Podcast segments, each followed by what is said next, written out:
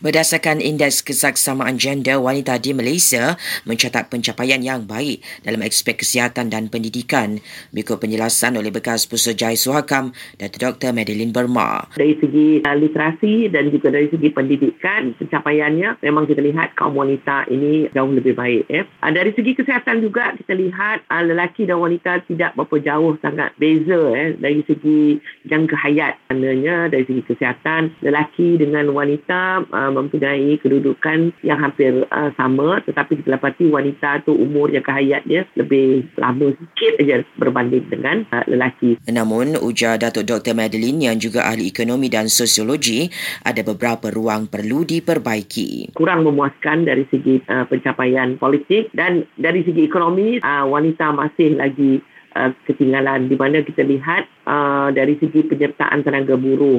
Uh, begitu juga dari segi pendapatan. Kita dapati bahawa uh, pendapatan min ataupun pendapatan penengah yang diterima oleh wanita lebih rendah berbanding dengan lelaki. Ini menurut uh, hasil kajian yang dikeluarkan, uh, data yang dikeluarkan oleh Department of Statistics Malaysia.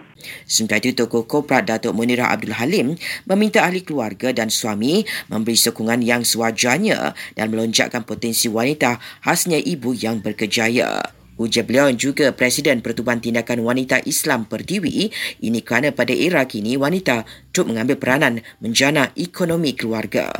So the wife while working dekat office balik rumah kena juga masak, kena jaga anak.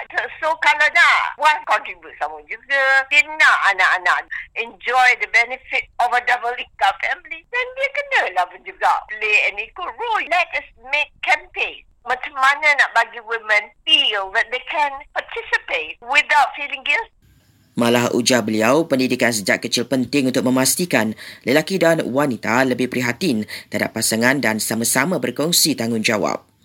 Hari ini merupakan Hari Wanita Antarabangsa dan Malaysia memilih tema Kasih Wanita.